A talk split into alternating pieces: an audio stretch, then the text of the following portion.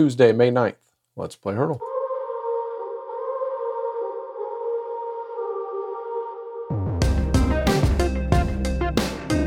Today's song is Jive Talking by the Bee Gees. Oh man, the Bee Gees. God, there's so much to talk about with the Bee Gees. All right, my brain's kind of exploding. Uh, where do we start?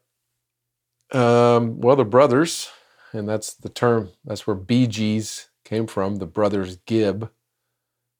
No Maurice? Robin, or the twins, right? And Barry is the older one. Barry Gibb is kind of the, I always think of Barry Gibb, but it's all of them. So uh, they're Australian.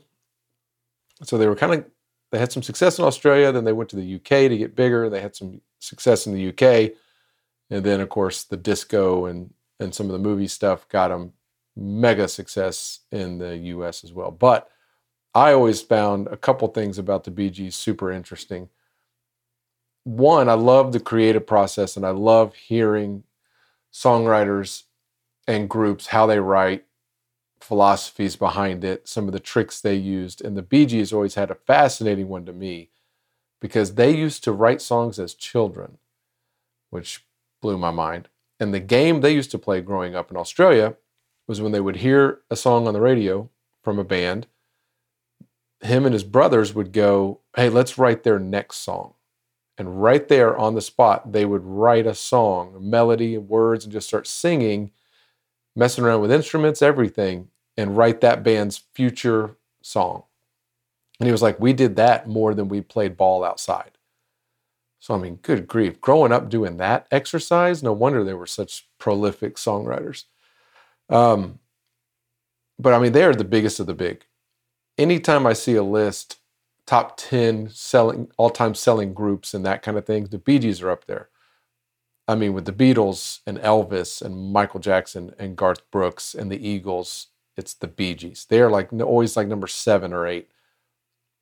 I remember some stat that was like some year, it's like 1978 or something, where they were responsible for like two or three percent of all the entire like recording industry for the whole year.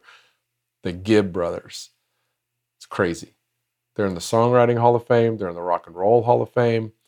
They've won a bunch of Grammys, they've won all the Lifetime Achievement Award Grammys.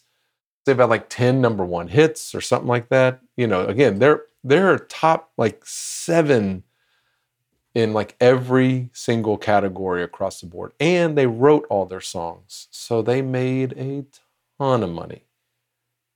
A ton of money. Uh, what else about these guys? This song was cool because going back to how they wrote songs, they also would they they loved writing melodies, but they were really big on you write on the spot and and criticism has no place.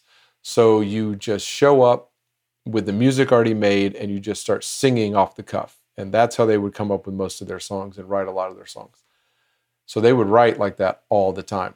And this song was written from that crazy intro was from I don't remember what city it was in. It was in the US, but they were recording and so from their hotel to the recording studio every day they had to cross this bridge. I think it was in Florida. They crossed this bridge and the rhythm of the tires of the car going over the bridge was like was doing that weird rhythm. And so they were like, by about a week after doing it, they wrote and they called the song Drive Talking, which is a horrible title, right? Drive Talking. And so they just made up Talking in the car. And then when they made it to the studio one day, they played the producer Drive Talking. And he was like, it's great. But to make it young and hip with the teenagers, we should call it jive talking, which to them, they're like, oh, that's great. We'll just change all the words. We'll, we'll make it about a relationship, about somebody just jive talking you. And then, then boom, there's jive talking. Now, the other cool thing about the Bee Gees, and I don't know if it's like one brother or all the Bee Gees, I don't know, but they wanted to be in movies. So they changed producer uh, managers at some point and again, I think that was when they went to the UK and they got this manager in the UK. I found two things very interesting. As someone that helps manage bands, I, I love these kind of entrepreneurial managers. So this manager did two things. One, he was a movie producer also. And he got them into the Saturday Night Fever soundtrack because he was a producer on Saturday Night Fever. And everyone makes a big deal about that sound, soundtrack, which this song was on, uh, or in the movie. They um, they wrote all the songs that they added for that movie like in one weekend. And again, the Gibb brothers were like, "We've been doing this our whole lives. Like we can write 50 songs in a day, and it it's nothing to us." So they wrote a bunch of disco songs for Saturday Night Fever because they actually wanted to be in the movie. But that same producer, when he was shopping their new single to other um, uh, radio stations, he saw something happen earlier with some of his radio friends when the Beatles' White Album came out, which is like what, late 60s? So almost like this was like 75. So it was, you know, eight years before the Beatles just sent these radio stations an all white only, no name little record for the new, whatever the first single was on the White Album. And that, you know, it caused a, a buzz among the radio stations. Everybody freaked out the new Beatles stuff when they played it. Well, their manager got the idea because he was listening to tracks that they were sending him from the studio. He was listening to the demos or listening to the tracks. Maybe they were finished. I don't know and someone in his office thought it was a Beatles song. It's like, "Who was that Beatles? Is that new Beatles stuff?" He was like, "No, it's this other band I'm managing now called the Bee Gees." But that went ding. So he sent their new single on a blank, no name, white sleeve record to every radio station. And it worked. Radio stations freaked out and started playing it. They were crediting it to the Beatles, which quickly got the Beatles people going, that ain't us. Stop telling people it's us and then then people find out it's the Bee Gees, but the damage is already done. You can't unring that bell. People like the song and they're asking for it, and then it just took a little bit of time before people found out. Sorry, it's not the Beatles, it's the Gees.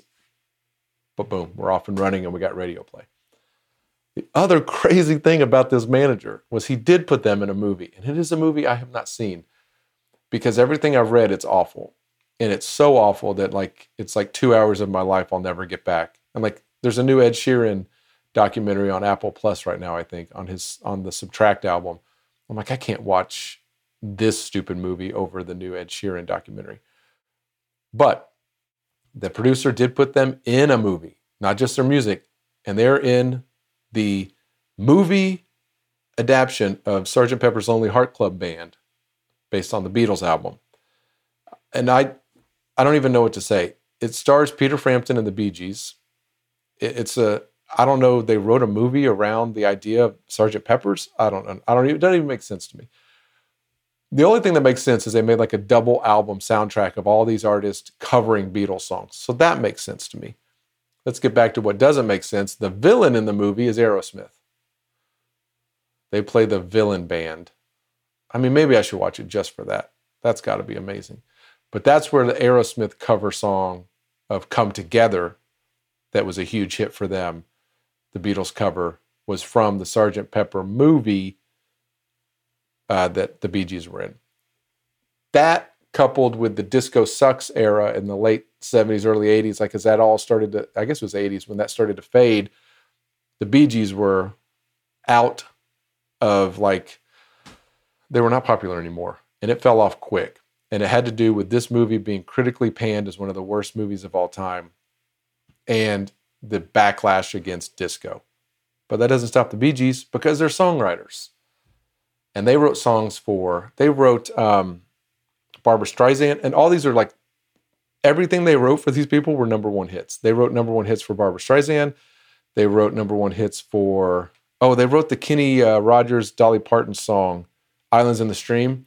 They wrote um, Chain Reaction, the uh, Diana Ross song. There's like five others I'm not thinking of oh, that's to drive me nuts. I'll think of them as soon as I turn this thing off.